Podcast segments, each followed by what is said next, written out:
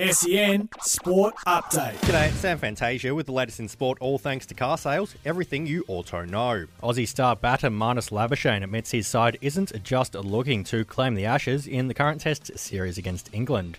Home team is up 2 0 in the series. However, Labuschagne says they're now hoping to sweep the visitors 5 zip as they look to claim as many World Test Championship points as possible. The top two finishers at the end of March 2023 will play in the final later that year at a venue yet to be decided.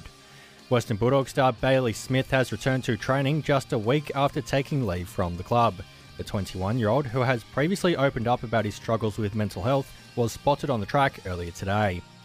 St Kilda's extended the contracts of Callum Wilkie, Jimmy Webster, and Daniel McKenzie, with each player adding an extra year to their current deals. It comes as first round draft pick Matthew Allison also extends his stay, inking a new two year deal until the end of 2024. That's sport, all thanks to car sales. Sell your car the hassle free way with car sales instant offer. SEN Sport Update.